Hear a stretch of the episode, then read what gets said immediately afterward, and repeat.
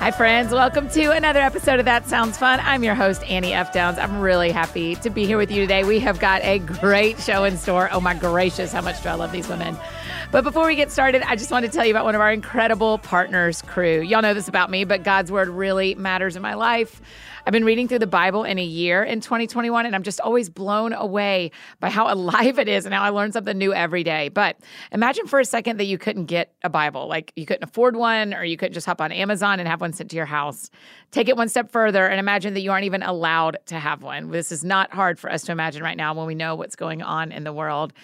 And honestly, though, we can forget that there are so many people who simply can't get a Bible. And that's why we are thrilled, like, hear me clear, so thrilled to partner with Cru.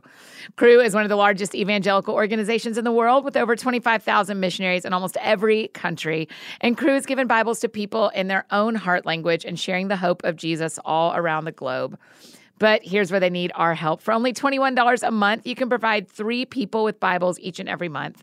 And when you sign up to provide 3 Bibles with a monthly gift of $21, as a thank you, Cru will provide meals to 5 hungry families through their humanitarian aid ministry, and you get a free copy of my book, That Sounds Fun. Simply text FUN, F-U-N, to 71326 to help today. Imagine just how much this gift could change someone's life. So text FUN to 71326. That's F-U-N to 71326. To help now, or visit give.cru.org/fun. And we are only a couple of weeks away from hopping on the bus with Tanny, Annie, and Tiny Annie, and lots of our friends, and taking this show on the road. Be sure to hop over to anniefdowns.com/events to grab your tickets for the That Sounds Fun tour. It's comedy. It's a live podcast interview with a special guest in every city. There's confetti. It's so much fun coming your way. We cannot wait to see you at one of these shows. Today on the show, we have such a lovely duo, Natalie Grant and Charlotte Gamble from Dare to Be. Acclaimed Christian artist Natalie Grant, who you know and love, she was on episode 263 of the pod. Well, she and her best friend, Charlotte Gamble, are an incredibly powerful speaker and author, founded Dare to Be in 2012 with amazing live events to encourage women. And now they've written a book by the same name, and Dare to Be, Natalie and Charlotte challenge readers to re-embrace those I dare you moments, which were so prevalent in childhood, and dare to unlock their full potential with childlike excitement and biblical courage. These women, y'all, buckle up because they have got some things to share that we need to know. Listen, you may want to take notes. Charlotte is like a nugget factory, man. She has so many very awesome things to say. You're going to love it. So here's my conversation with Natalie Grant and Charlotte Gamble.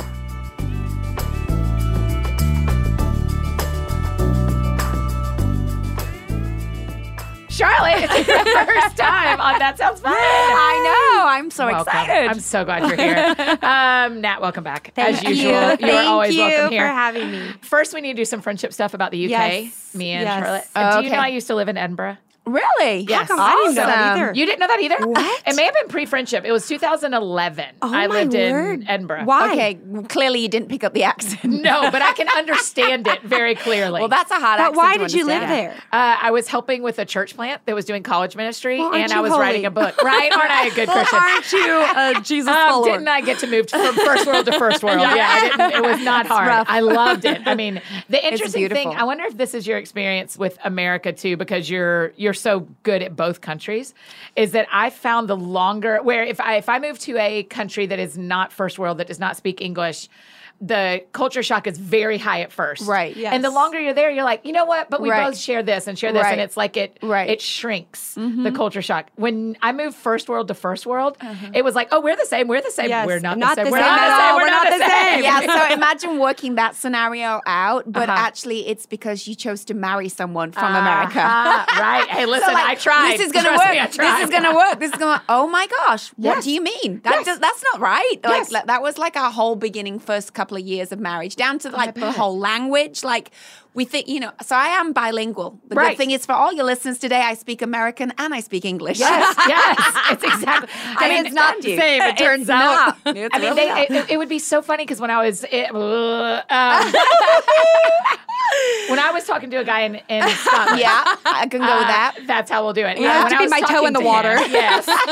I mean, we'd have moments where I'd be like, you know, kindergarten. And you didn't know the word kindergarten. I was like, this ain't going to work. This is right. What do you mean you don't know kindergarten? You can get in trouble. I mean, it was a funny moment. A friend of mine. Please tell this story. Please tell it in full. Do not edit. I don't. Well, I don't know which one you mean because I have lots of them. So I'll tell. You have to tell that story. Yeah, I wasn't going to. Okay. You must. Okay, I have a couple. So I'll start with the first one. Yes. I have a friend who's very, very proper. Started a church in America. Went like his first Sunday. Like the church super excited. Like these are their new pastors. Blah blah blah. And he's English. Yeah, he's English. Okay. Very, very proper English. Like suit tie, the whole deal. And so like he just tells the church after his sermon, he's like, "Now church, you know what I want you to do is I noticed on my way in there was a lot of fags in the parking lot. So I would like you first of all to bag a fag on your way out. And then I want you to just go home and have a Sunday join as a family and just think about everything that's happened today." Oh, and right? They did not. So the whole congregation, I'm like, we have to go back a fag and have a joint. Yeah. And this is his first Sunday.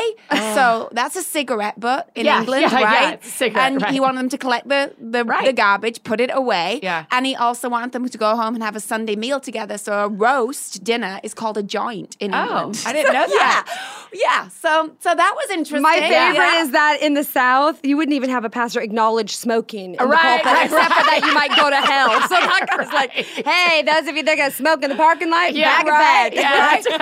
So, No, but tell the. So that might be so offensive to so many people. Exactly. This is about to be even more offensive. So, so when I was first dating my husband. How did y'all meet, by the way? Oh, that's a whole nother story. It's very long and very cool. So, unless we want to sit here for 3 hours, which we're totally cool with. Yeah. But, I'll stick to the first story. So I was dating my husband. He was part of quite a conservative group. And I didn't really know any of his church friends.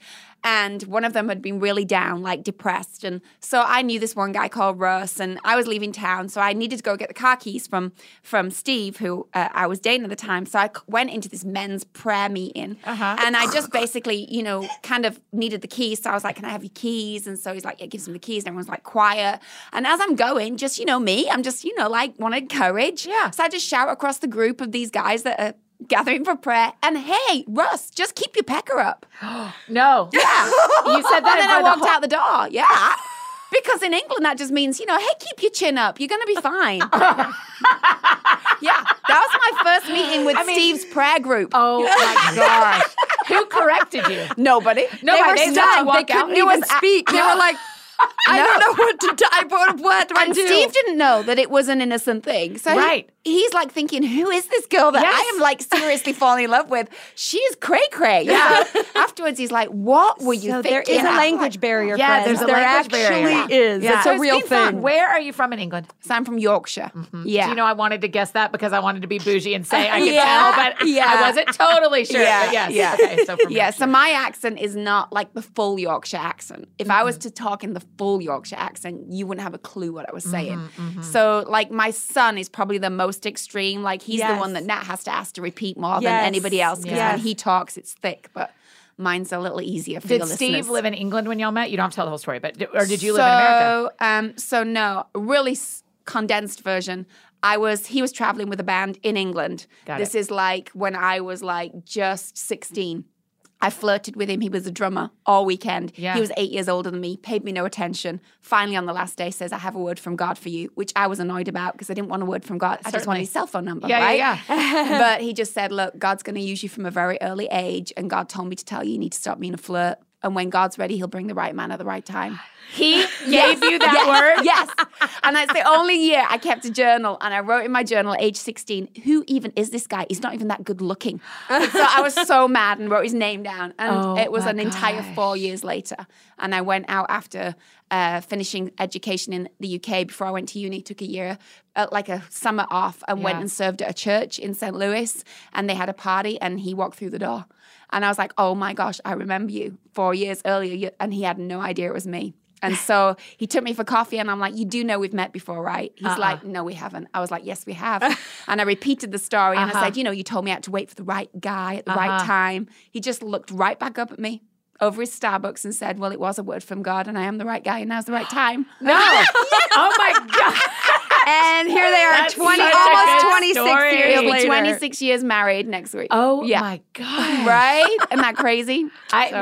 I have been having these conversations with friends of how quickly we say a time period that took a long time. Yeah. Right. So you go like, so 4 years later. Yeah. Right. Or like a couple of months later, right. This went sideways for 6 weeks. And you're like, well, yeah, you can tell that.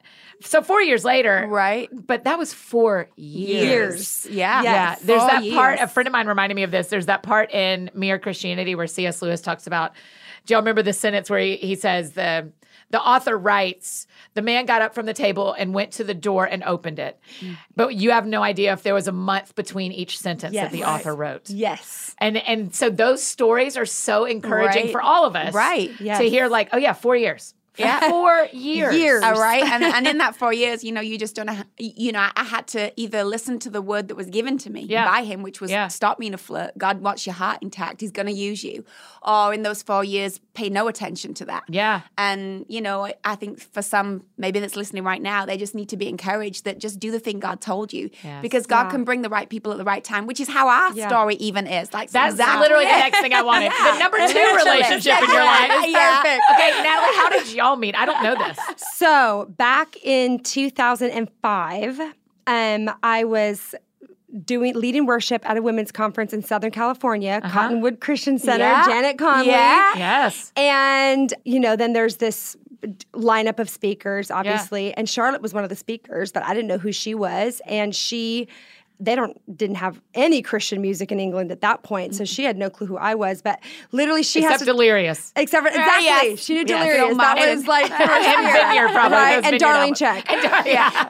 Shout to the Lord. Right? Still, and so at that point, you know, I'm just coming in to lead worship that night, and you have to tell the story, even though I know you've already been talking, but because it happened to you, and so you have to tell it. So I was not speaking that night. I'd literally just come in, so I was tired, but for some reason just decided that I would just go to the service that night, check it out.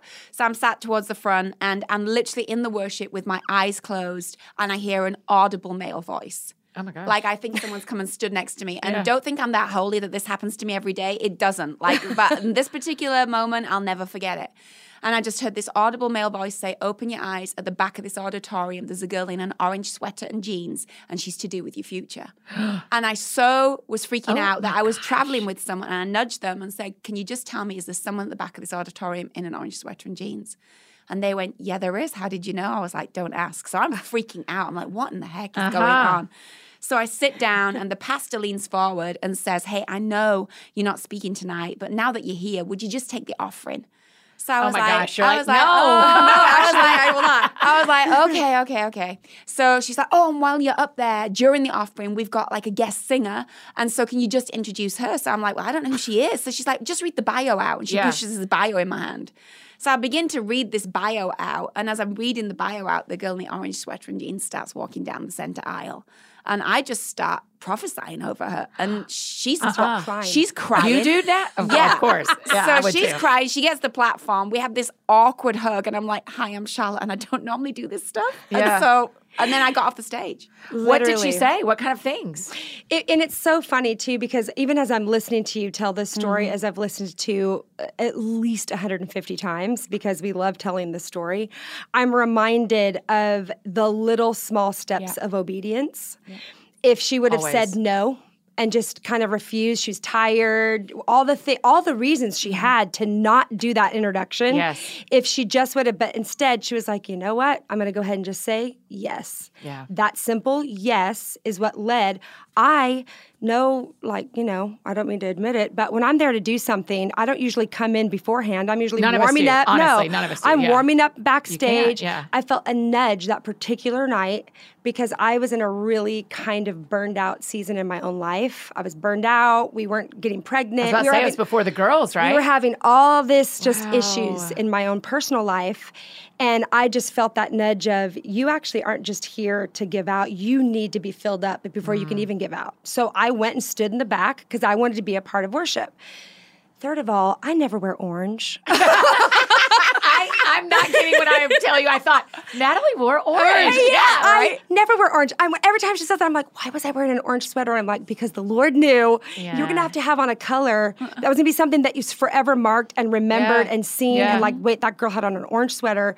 It was something that she could see when somebody turned around to see if I was all of the little pieces and our little yeses, the little nudges are what led us to that. And she started speaking this encouragement over me. And at that point, Annie, you'll understand this, being in any kind of church ministry, you wrong or right, you get to a point where you're so used to people needing something from you. Sure. Like, you need something from me. You're being nice to me because you need something from me. And I was in a really kind of that kind of bitter place. Yeah. And she spoke such life over me in those 30 seconds. I'm bawling my eyes out.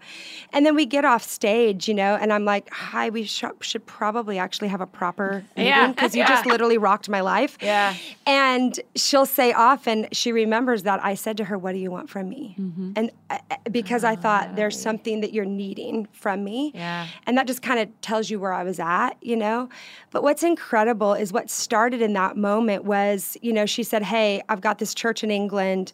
This is probably not how you do this, but will you come? And I was like, actually, yes, I will. And it was that easy of just like, I'm going to say yes. So Bernie and I ended up going over to England. This is in 2006. And we hadn't told anybody that we were starting to go through fertility treatments. Yeah. And because we were told we have, you know, less than 1% of ever conceiving a child. So we're going through these fertility treatments, but anybody who's gone through that, you've got injections and all this stuff you've got to go through. And the way that the time change was, it was like I had to start these injections and I had them in my purse because I knew that she was taking me to go shopping with all these other people in England. We're like, let's go to the cute shops. And I'm like, I don't want to say no because I have to stay back and figure out how to give myself an injection in my stomach. You know? But so I'm sitting in the dressing room and I'm shaking. I've literally got this little vial in my hand, and I'm like, I don't know how to do this. And I literally hear a knock outside the door, and she goes, "What are you doing in there?" And I'm like, I open the door, and I'm sitting there with like a syringe. I'm like, I promise this is legal. I promise it's legal. And what's incredible, this is just how God works. When you just lean in to his nudge, to his still small voice, I didn't know that she had gone through the same thing as me, gone through the same treatments. And she said, I felt a nudge to come see what you were doing, but let me show you how to do it. And that's just for me, like a reminder that it doesn't always, you know, if you're listening to this, you're like, I want that kind of miraculous friendship that, but it will play out in your life in a different way, but still God is always faithful. When we're faithful in the small, he just shows up at just the right time with just the right people. And that has literally been the story of our friendship. But about maybe 6 years into it, took us a while. Yeah. We were like... That's what people need to hear, is it wasn't a miraculous friendship. And then we went out and decided, it was cool stuff. It was just like, hey, I've got this really cool chick that lives in England. Yes, and she's like so awesome. And she's got that cool accent. And I'm going to go over there to visit because I have somebody to stay with in England, you know? And so it was 6 or 7 years before we were like, I think God probably didn't go to all of that trouble just so we could go on vacation together. And so when we call this thing that we've started Dare to Be, we always say we were the ones who took the first dare. Yeah. You know, we were the ones that said, we're going to dare to combine our ministries. It makes no sense. Right. You live across an ocean. We're going to dare to start something with nobody's help, just us and our pocketbook. We're going to dare to step out because we had young kids or we were full-time women in career and ministry and trying to figure it out, and we needed it. And we'd been a part of a bunch of different conferences, but they'd been other people's ideas or other people's whatever. And we're like, no, this is something birthed in us that we're going to walk out. And that's really kind of how the whole thing got started.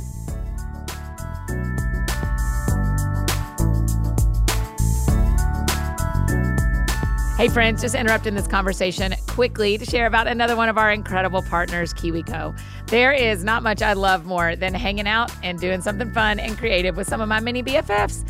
Giving them a chance to get some energy out and giving their parents a little break in the evening after school is a win, win, win. And KiwiCo crates are some of our favorite things to do together. With KiwiCo, you get hands-on science and art projects delivered right to your door. The little pinball machine we made together not long ago was so cool. Every single thing you need is included because KiwiCo thinks of everything, literally. And then when we were done putting it together, we got to challenge each other to our own little pinball tournament. Creativity, engineering, competition, all in one. Do your part to encourage your children or the mini BFFs in your life to be innovators and creative thinkers. They won't believe what they can build and accomplish with KiwiCo. And the best part, you get to watch their confidence grow with each monthly creation. KiwiCo is redefining learning with hands-on projects that build confidence, creativity, and critical thinking skills. There's something for every kid or kid at heart at KiwiCo. Get 50% off. That's 50, you guys. 50% off your first month, plus free shipping on any crate line with the code That Sounds Fun at KiwiCo.com. That's 50% off your first month at KIWICO.com. Promo code That Sounds Fun. And now back to our conversation with Charlotte and Natalie.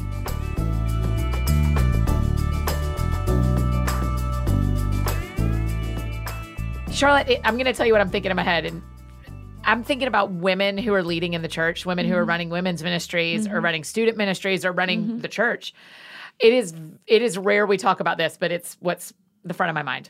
So will you just talk for a minute to the women who are doing this by themselves and who are running the women's ministry and they've just gone through COVID and their women's conference was canceled. Yes. And they can't find all the women who were in the ministry a year and a half ago and they don't know where they've gone. And will you just kind of encourage for a minute, talk to these women who are not the three of us on a stage and popping in and out of conferences, but are like doing the daily grind of leading women in their community?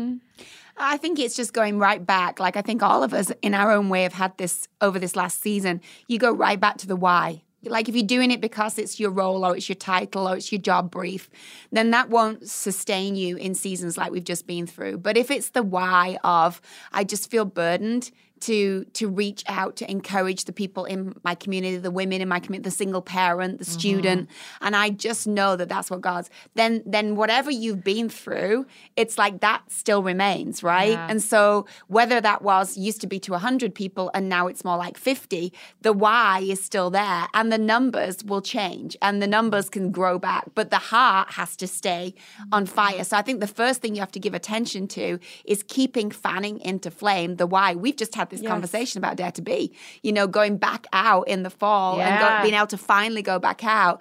But the reason why we're going back out is not, you know, because I think there's a lot of things that people over this season have gone, well, maybe I should give that up or maybe I don't want to do that anymore. Or I think everyone's taken that assessment time, right? But what we couldn't get away from and what I probably think women in leadership that are doing those roles will probably not be able to get away from is, but when I really get back to why I'm doing it, it's because I believe that I want to see more salvation. I want to see women restored. I want to see, you know, daughters and mothers find that place of wholeness again. I want to see the student find hope again. I want to see, you know, something in my community that women can gather around and find someone that shares story with them. That's why they started it. And so for us, we're like, I don't know what the fall tour looks like after COVID, after everything. Right. But what we know is we want to see altars filled. We want to see people find Jesus. We want to see people find hope. We want to see people that have just lost so much in this season get back to that realization, but they still have everything because they have Christ. Yeah. And so I'd say to the leader, get back to your why,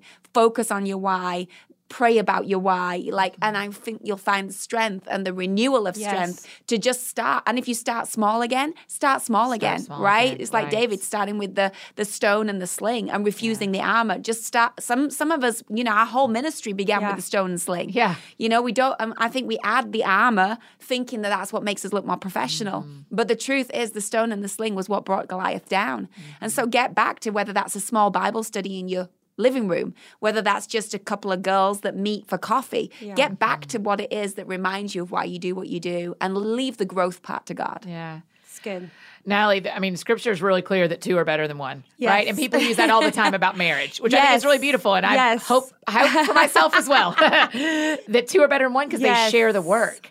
And it really, I mean, Scripture is very clear about like, it just is more effective. Yes. And so how have you seen that true in the ministry you're doing? I'm thinking again of the women that are doing ministry. They're like, oh, I guess I could invite this other woman from this other church for us to group together and do something together. Yes. How has it been better? Well, I think that's the beauty in it is because that's how we knew it was the Lord, because her strengths are some of my weaknesses. Oh, and wow. My strengths are some of her weaknesses. Sure. And when you partner together with somebody, you realize, okay, we don't, and women especially, there's such a spirit of competitiveness sometimes and not like, well, I've got to actually bring my A game because she has her A game. And no.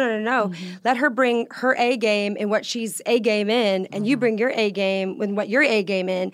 And there's something so beautiful about collaboration. Mm-hmm. And I think sometimes when we can lay down feeling like we have to either keep up or achieve or do more because they're doing more, and we relax into a, I'm actually going to walk out what I know I'm good at. I'm going to let you walk out what I know you're good at. And sometimes we disagree and we work through it as sisters, and sometimes we cry, most of the times we laugh.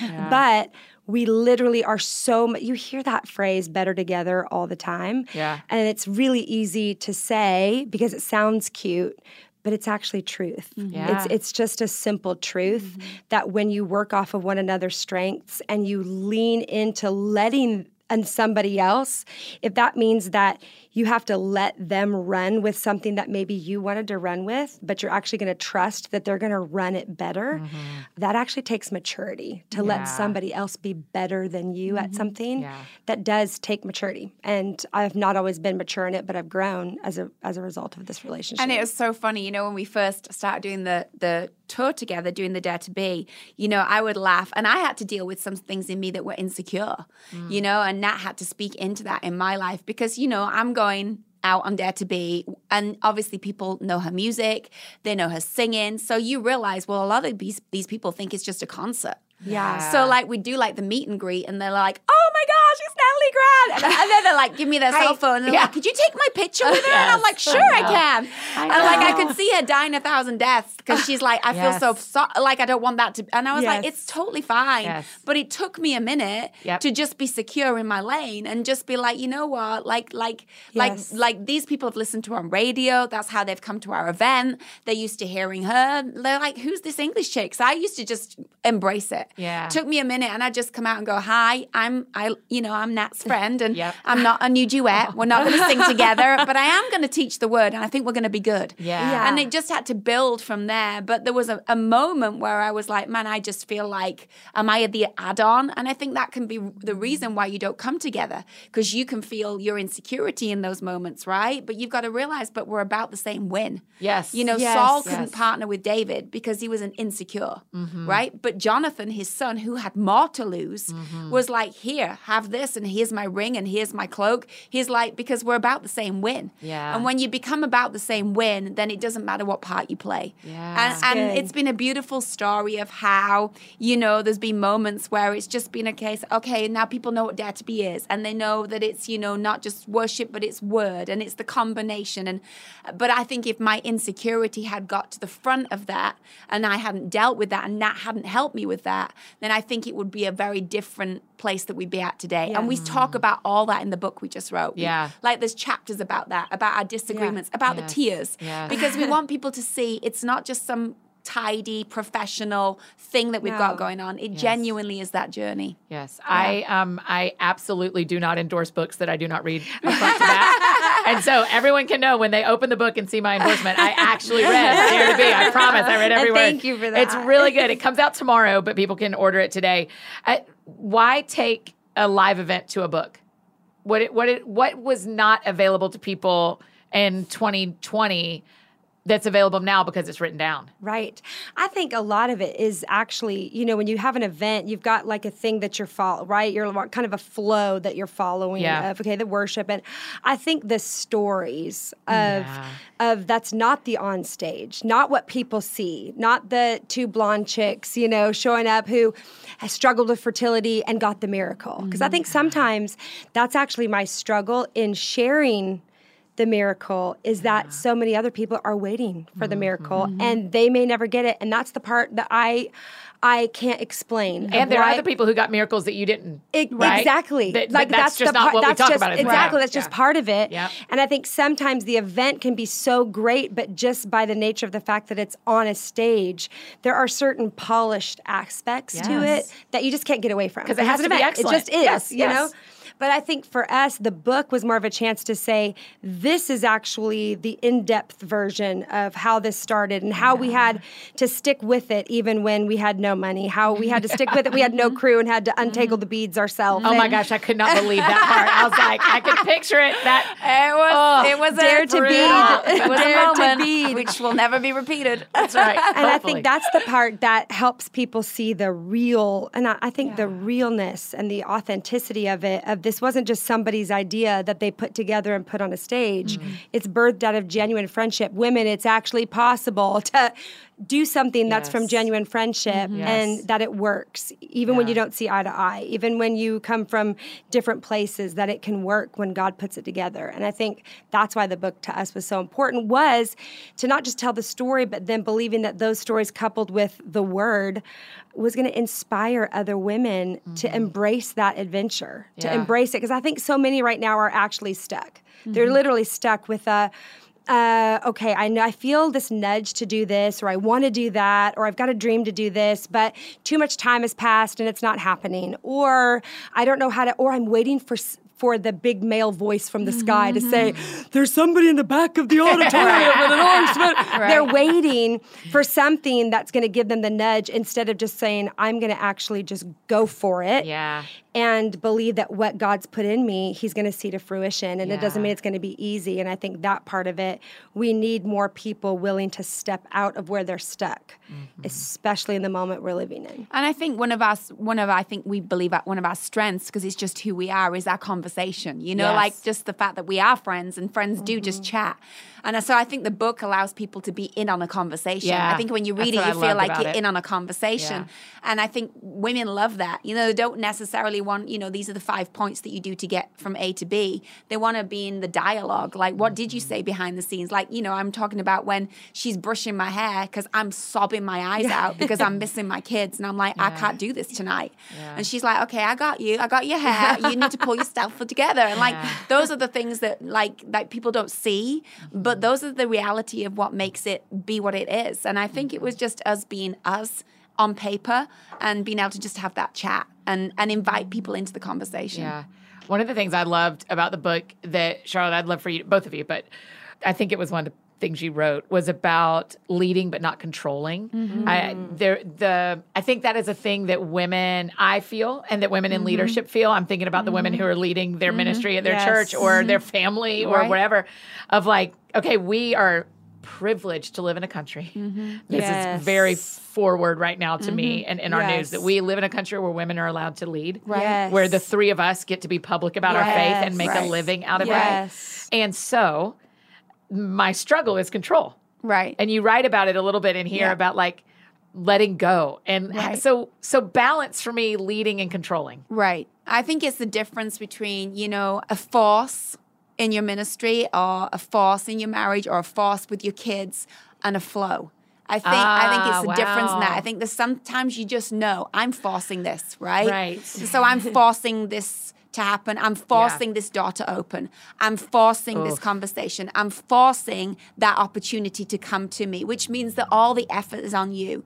And whatever you forced, you've got to sustain. Right? I mean, it's right? Yes, but come on. I'm taking notes. Right. Whatever you force, you have to sustain. Yes. Right. But what God endorses instead of you forcing. So what you want is a God endorsing, not you forcing. Oh, my gosh. And what God endorses. Writing that down, guys. Tattooing it right now. What God endorses, he sustains, right? So because you step into his flow. Yeah. And you know, okay? So when it talks about there's a rhythm of grace for your life, right? That means that there's a great, it doesn't mean that you don't stop moving, but now you're not forcing it. When you're forcing it, you don't have the grace to the rhythm. Right. But when there's an endorsement of God, so you can be busy with the things that God has for you, but there's a grace in the busyness because God is helping you in that. But once you start doing it all by yourself, and it's the opportunity you made, and it's the appointment that you made, and it's the, you know, and so that's why I think the timing even of the book, we could have forced it earlier. Yes. But it just felt like it was the right season. It was the right timing. And it came, and honestly, the book was was like a flood. It was a flow. Yeah. It wasn't hard to get it on paper because it was, but I think if we'd have tried it a couple of years back, and I think that's the thing, our time and God's time, that's always the issue, right? Yeah. And I think even— It is for me. Yeah, you're right. Yes, and it's for everybody, you know? And so I think you just know the signs of when you just know, I'm forcing this. I'm working way too hard to make this happen than I probably should be. And so then at those points, I always go back to that scripture that says, delight yourself in the Lord. Yeah. Yes. And he'll give you the desires of your heart. Yeah. I think a lot of people want the desires of their heart, but they don't delight in the Lord, right? Yeah. Yeah. So when you're forcing the desires of your heart to happen and you've stopped delighting, you're in trouble. Yeah. So just get back to delighting and trust that God can endorse what it is that needs to happen in your future. I'm actually literally taking over your show right now. So Charlotte, actually speak to what it actually means when you say delight yourself in the Lord. When the scripture says that, what do you think delight means? For me, it's coming back to that place where he is everything. Mm-hmm. And his ways are way more important than my ways. Mm. Yes. And I'm just going to delight in who he is as my father. I'm going to delight in who he is as the faithful one in my life for all these years. Yeah. I'm just going to delight in the fact that he's just good and he is good and he does good. I'm just going to delight through worship. I'm going to delight through devoting myself to time in the scripture. I'm just going to delight in just what he's already done for me and not keep asking for more. Yeah. Like I'm going to delight in being content in who he is in my life right now and not give him a list of wants. Like to me, delighting is removing it from a wish list, an asking list. Yes. It's not coming to, okay, I'm going to worship you, Lord, and whilst I'm worshiping you, what I'd like you to do is I'd like this opportunity and I'd like to get this interview. Well, I've got your attention, Lord. Yes, that's not delighting. That's like... That's if he never did another thing for you. Right. And so it's just being in that place of content, of I'm just, the only thing I'm here for is just to tell you I love you. Yeah. And I'm so grateful for what you've done for me. And if you did know more, you've already done more than enough. Yeah. That to me is delighting. It's like delighting in your kids, right? Yes. I'm delighting in the fact that you're how amazing that I get to be entrusted with you. And not I'm delighting in you because you did good or you did your chores. Or Sometimes I have to convince myself of that. I'm just going to throw that in there. But then when you delight just for those reasons, it's amazing how it just changes. Because if you need the other stuff to delight, then the relationship's already faulty. Yeah. It's good. Lord have mercy. How do you help? See? Between the two of you, it's just church. It's just church. Now we just needed to crank out a song, and we just had a whole Jesus experience. That's right. Jesus meeting. That's right. Natalie, I'm thinking for our friends who are waiting on the miracle. Yes. Right. So they're hearing Charlotte, and they're going like, I don't know what else to do. Yes. I tell God he's the best thing that's ever happened to me, but we can't get pregnant, I'm not married, right? Yet. Or someone's looking for a job. Yes. Or someone just lost someone they love to COVID. Yeah. Oh. Or someone served in Afghanistan and is just feeling everything. What's the hope when you think you're doing everything and you still don't have the miracle? You know, I don't know if I said this when I was on your show last time, but something that really the Lord really taught me through my season of having thyroid cancer was before the answer came, right? So a lot of people, they knew I was going to maybe never sing again because I had this tumor that was sitting on my vocal nerve. And so my voice still works. And everyone thought that was such a miracle. And I actually don't think that was a miracle. I just think it was a gift. Mm. But what's the difference? To me, a miracle is God doing something for a greater purpose in me, not just something I can do, but who I am, right? Wow. So for me, the voice was something I get to do, and it's awesome, and I'm going to do it for him. I have more of a passion now than ever because he preserved my voice. Mm-hmm. But what he did in me had nothing to do with what I'm doing, had everything to do with who I'm being. Mm. And that was getting to the place where I could say my outcome does not determine his goodness. Mm-hmm. And I think whoever you are, whatever you're waiting for, whatever that moment you're waiting for, if you can actually make a determination in your heart and begin to pray into that, to that end, my outcome does not determine your goodness. Mm-hmm. And you start to say it even when you don't believe it, even when you don't feel it. Just every day begin to pray, my outcome does not determine your goodness. You're actually still good if this doesn't work out. You're still faithful if I'm not healed. You're still kind if you don't answer my prayer the way I want you to, because my outcome doesn't determine who you are. Yeah. And I think getting to that place where I could say that with sincerity, mm-hmm. that was the miracle for me because wow. I was not there, right. but he brought me there. And now going into every situation to go, you know what, it may not, but you're still God and you're still good. And that comes, I just think, through a maturity of faith and through beginning to declare it. I think there's such power mm-hmm. in what we declare. Mm-hmm. Sometimes we forget and don't actually take inventory of what we're saying. Mm. But I think a lot of times those that are waiting just start to take inventory about how much you talk about that. Wow. How much do you talk about what you're waiting for? How much do you talk about hoping that you could be married? Yeah. How much do you talk about? It's nothing wrong with talking about it. Do you want people to talk about it more or less? Right. I think if you focused on it less, not talk about it, because you don't want to not be real. Yeah. You want to be genuine. You want to be authentic. You don't want to hide it. But if it's your focus of, I need him to do this. I need this healing. I'm devastated by this. And then you keep talking. It's one thing to be vulnerable and share your devastation. It's another thing to sit in your devastation every day where you're just sitting in it. Then I think that's the part where you're like, okay, I actually need to change my confession.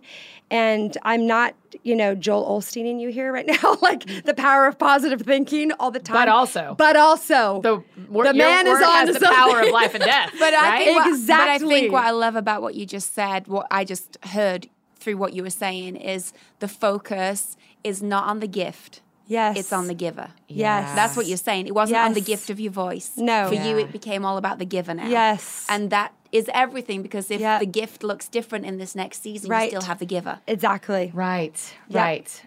And what you say out, I mean, we talked about this with Danny Goki. Yes. We talked about this in a couple of different episodes lately about, like, literally what you're saying out loud matters. Yes. The things you pray. And you can tell the truth and be vulnerable and be honest. Like, I have counseling today. I'm going to tell her the whole truth. I'm going to say it out loud. Yes. But also when I'm praying, I'm not – I mean, I – even this week, I've been walking. I have like a little hallway that I kind of pace. If I move, I pray better than if I sit. Me too. And so I'll walk and I'll be like, you are kind. Yes. You are good. You are paying attention. Yes. And I don't feel any of that. No. None of that is how I feel. No. But I am just saying. Right. Yes. I'm just talking about the giver. Right. Yes. Right? Because the enemy can't read your thoughts. Right. Let's just remember that. Right. So he doesn't have any power until it comes out your mouth. Mm. He can only use what comes out your mouth. Wow. So he doesn't know you're scared until you say you are. Yeah. Right. He doesn't know that you're anxious until you start talking anxious. Uh-huh. And so once those words come out, you give them as a gift to not only the giver, but also the thief that comes to kill, steal, and destroy. Yes. They're a gift in and whoever's hands they let end in is up to you. Mm-hmm. So just like my kids don't know what I'm thinking. Yeah. So if I suddenly say, well, that's a disaster. Oh, well, you're useless. Yeah. They only know that until it comes out my mouth. Yeah. Yes. So you think about it that way. My husband doesn't know what's in my head until it comes out my mouth. Mm-hmm. And so it's the same with the enemy. Think of the enemy that way and realize once it comes out your mouth, you just either gave him fuel for the fire or you put water instead of petrol on the fire. And, you know, on that same, I'm literally sitting here going, but I don't want people to think that they can't share how they're feeling and they don't get to be vulnerable. But that is actually why it's so important who your friends are. Yeah. Because you either have a friend that you're safe because you want somebody that you can speak to about it. Yeah. Yes. Are they going to just get down there in the pit and then commiserate with you? And then it's going to be this thing back and forth. And then all of a sudden, there's no life being put into the air. Yeah. But when you surround yourself with people that listen to you, cry with you, you know, hurt with you, and then speak life into you, speak life back against those words that you're saying. That's why it's so important who you actually let into your inner circle, because you need those people that are going to actually answer your hurts and your cries with life.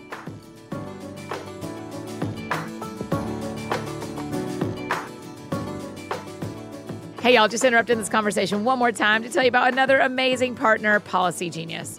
Policy Genius can't help you refresh your cool weather wardrobe for autumn, but they can help you shop for another kind of coverage, life insurance. Policy Genius makes it easy to compare quotes from over a dozen top insurers all in one place. Why compare? Well, for starters, you could save 50% or more on life insurance by comparing quotes with Policy Genius. And you could save $1,300 or more per year on life insurance by using Policy Genius to compare policies. The licensed experts at Policy Genius work for you, not the insurance companies, so you can trust them to help you navigate every step of the shopping and buying process. That kind of service has earned Policy Genius thousands of five-star reviews across Trustpilot and Google. and eligible applicants can get covered in as little as a week thanks to an award-winning policy option that swaps the standard medical exam requirement for a simple phone call. This exclusive policy was recently rated number one by Forbes Advisor, higher than options from Ladder, Ethos, and Bestow. Getting started is easy. First, head to policygenius.com, and in minutes, you can work out how much life insurance coverage you need and compare personalized quotes to find your best price. When you're ready to apply, the Policy Genius team will handle the paperwork and scheduling for free. And Policy Genius doesn't add on extra fees. So head to policygenius.com to get started right now. Policy Genius, when it comes to insurance, it's nice to get it right. And now back to finish up our conversation with Natalie and Charlotte.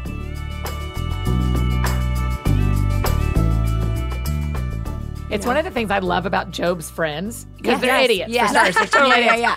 But it is just like someone who was in here, forgive me that I don't remember who, Craig, you may remember who if you do say it out loud, but said Job, in the book of Job, Job's friends talk about God, Job talks to God. Right. Ooh. And I was like, oh my gosh, I never thought about that. Yeah. But who you listen to in your vulnerability and in your pain, who you are sharing that with, it is not, you shouldn't keep it all inside, but who you go to. Right. Carefully if you go to your Job's friends. Yes. And so I've been asking God really thoughtfully lately as I'm in conversations of going, is this person a Job's friend or is this person a healthy spot for me? Right. And I'm starting to sheep and goats it a little bit, right? Of who I can trust when I'm trying to make some decisions and think through things. And it's how you say it. So like David was in a rough spot and he was not doing good and he was anxious. And then he says, you know, why are you downcast, oh my soul, right? Yeah. But then there's another line. Yeah. You will praise the Lord. Yes. In other words, it's not that you should hide where you're at, but be careful how you say it. Because if you just like, I'm downcast, my life's over, everything sucks, there's no way out. I mean, you've just dug a hole, which the enemy's just going to keep piling more and more on top of you, right? For you to feel that way. But if you acknowledge the pain, but also acknowledge the promise, and also acknowledge that there's a way out, and also acknowledge the pain, the one that can come and heal the pain. Then in the same mouth, you're saying to the enemy, yeah, this is what's happening, but this is who I'm giving it to. That's it. That's right? It is saying this is what's true of my experience. And this is who it's going to. But my experience doesn't tell me about God. Right. God tells me about my experience. Right. Yes. And that's when you know if you've got a good friend. Yeah. So when the friend just gets in with you and like, yeah, I'm anxious too. And yeah, I feel it. And yeah, if I were you, I'd feel the same way. Yeah. But when I tell her, she's like, I see it. I feel for you. I'm hurting for you. And this is what we're going to do about it. Yeah. I'm believing with you. I'm praying with you. We're standing with you. Yeah. And so then the whole conversation now has a way out instead of just a way further down. Yeah. Yes. When you're praying for a thing and it is extended when it happens, I have found, tell me if y'all agree with this or your thoughts on this, the longer you have to stand in faith, the more clear it is who can stand with you. Yeah. So because true, the first week, everybody's with you. Right. 8 weeks in, 12 weeks in, 7 years in. True. Right. You're like, oh, y'all are asking me. Yes. If I should really be believing. Right. Or if I should. And I'm like, no, listen. Right. Listen to me. I thought you were going to stand with me. I thought we were all believing. Right. It's so true. So how do you find the right people? How do you find them? I think you have to understand that there's different friendships, right? There's some friendships that are seasonal.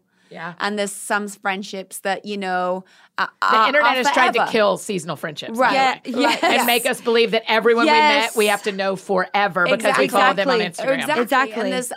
And we have to uncouple ourselves from that because it's faulty thinking. It's not healthy thinking. No. And it's not actually what Jesus modeled. No. And it's not actually what we read in our Bible. You know, it's certainly not what Paul modeled. Right. No. I think about it with, you know, with Ruth and Naomi and Ophrah. Like, think about that. Like, there was an opportunity that came. They journeyed so far together. And we always talk about, you know, how Ruth, you know, was the better one. But actually, I think they both made the better choice. Yeah. Because you don't travel with someone unless you know that that's the next season of your life. Yeah. And so they're both in that moment. One clings to Naomi, is like, yeah, this is it. This is it for me. And the other's like, no, this is my goodbye. Yes. And both are right. Yes. And I think we just focus on, well, we should all have the Ruth spirit and cling to the person forever. Well, no, not unless you know. And Ruth was written into that was part of her future. Yeah. But it wasn't necessarily for Ophrah. And so I think those are the areas in our life where we have to, first of all, know, don't go into every friendship like, okay, this is forever. Uh-huh. You know, we're moving in together. Right. I'm going to tell you everything. No. That's not how that began for us. I mean, we look now 16 years later and we're like, wow, how did that happen? Yeah. We're raising our kids together. We're sharing the journey of marriage together.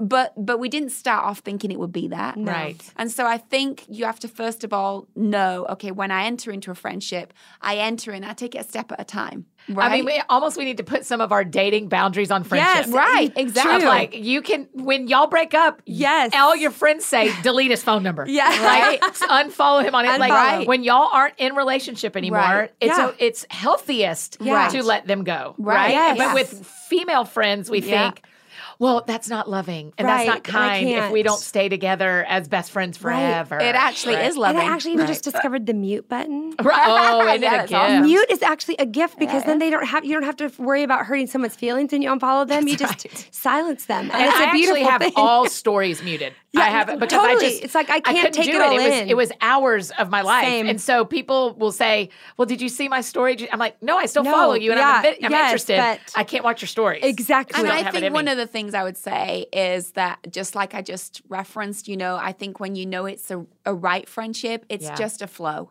Yes. Yeah. It's not forced. Right. Like when somebody's telling you, why didn't you call me? And, you know, why haven't you text me? And you're like, okay, either that works for you or it doesn't, but for me, that's too high maintenance. Yeah. Right? And so you just got to be upfront. Like, hey, I want to be your friend, but I'm kind of the friend that when we're in, we're all in.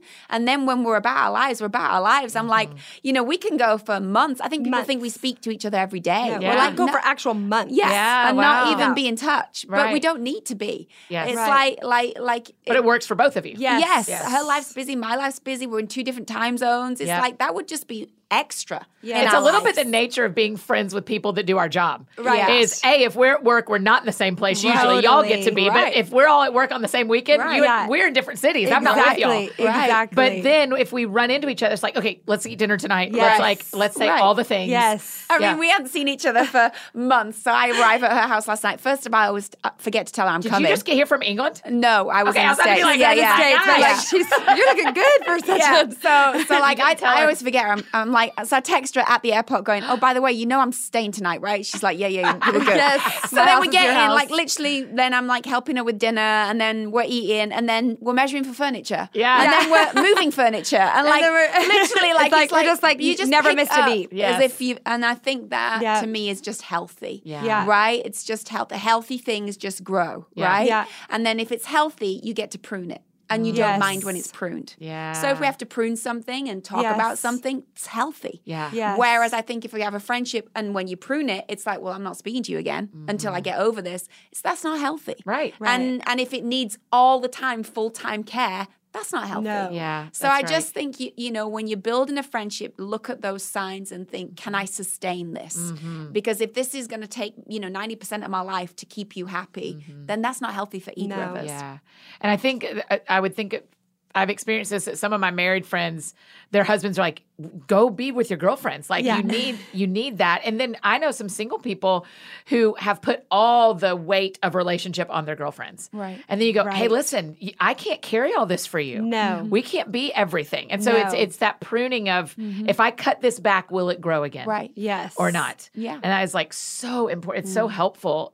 Because we have a lot of life left, hopefully. Right. Yes, God unless willing. Jesus wants to come on back. And He can, because it's a crazy world. That's right. Come on back, Jesus. Right. You're welcome. You are welcome here. Yeah. But as I'm thinking back on this whole conversation, literally what y'all keep saying over and over again is the dare to be idea. Yeah. Of like, just dare to be in friendship. Right. Yes. Dare to believe that God is who He says He is. Right. Dare to rest. Dare to stand back. Dare to trust the flow and not force things. I mean, y'all are living what you teach right here in front of us.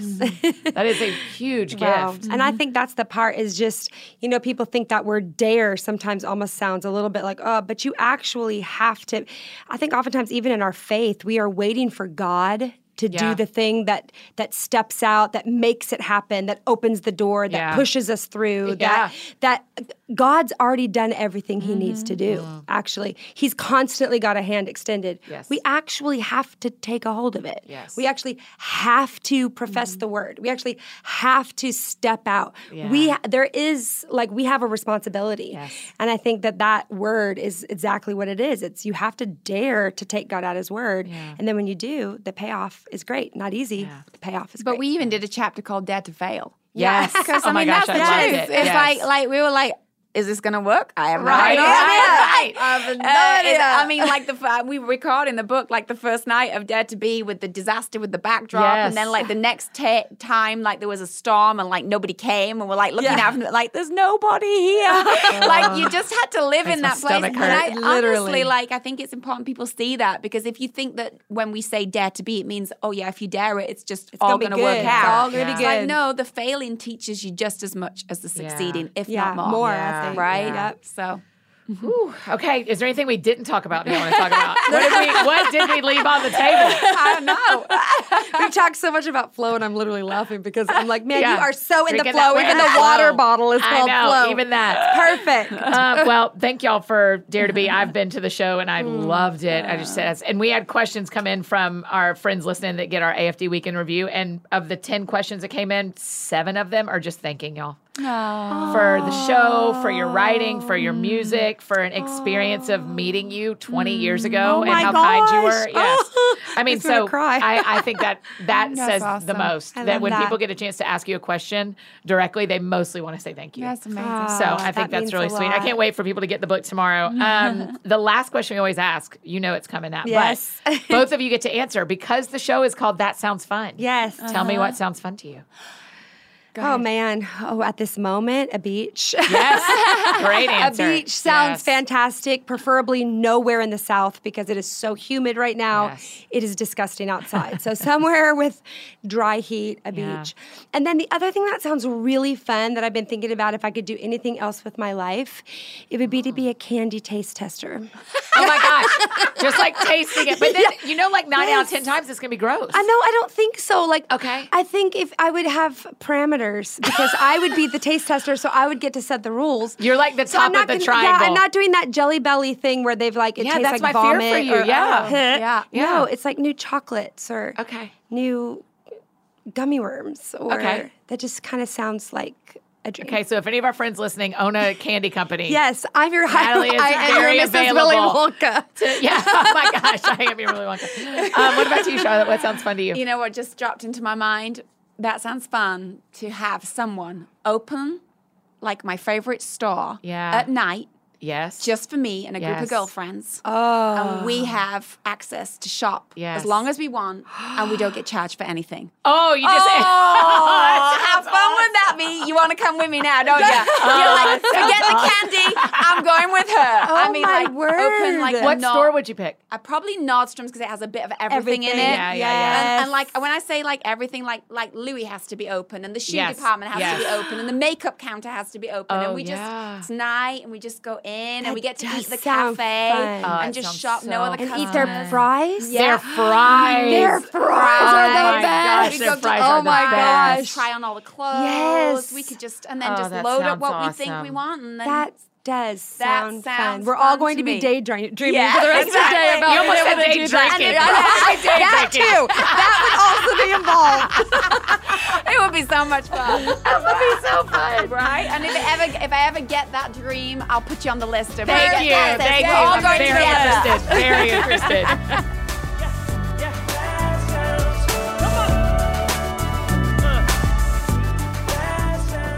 Oh my gosh, you guys, aren't they incredible? I love them both so, so much. I just absolutely adore them. So be sure to pick up your copy of Dare to Be. Open the first page and you will see that I loved it so much. I endorsed it as soon as I read it. I just absolutely think this is a great devotional to have. Make sure you're following Natalie and Charlotte so you can tell them thanks for being on the show, and get yourself to a Dare to Be event as soon as you can. They are awesome. I've been to a couple and I just love them.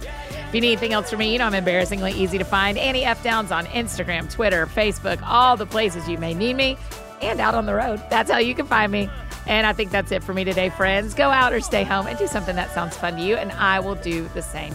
Have a great couple of days. We'll see you back here on Friday with my pal, one of my favorite pastors, Steve Carter. See you guys then.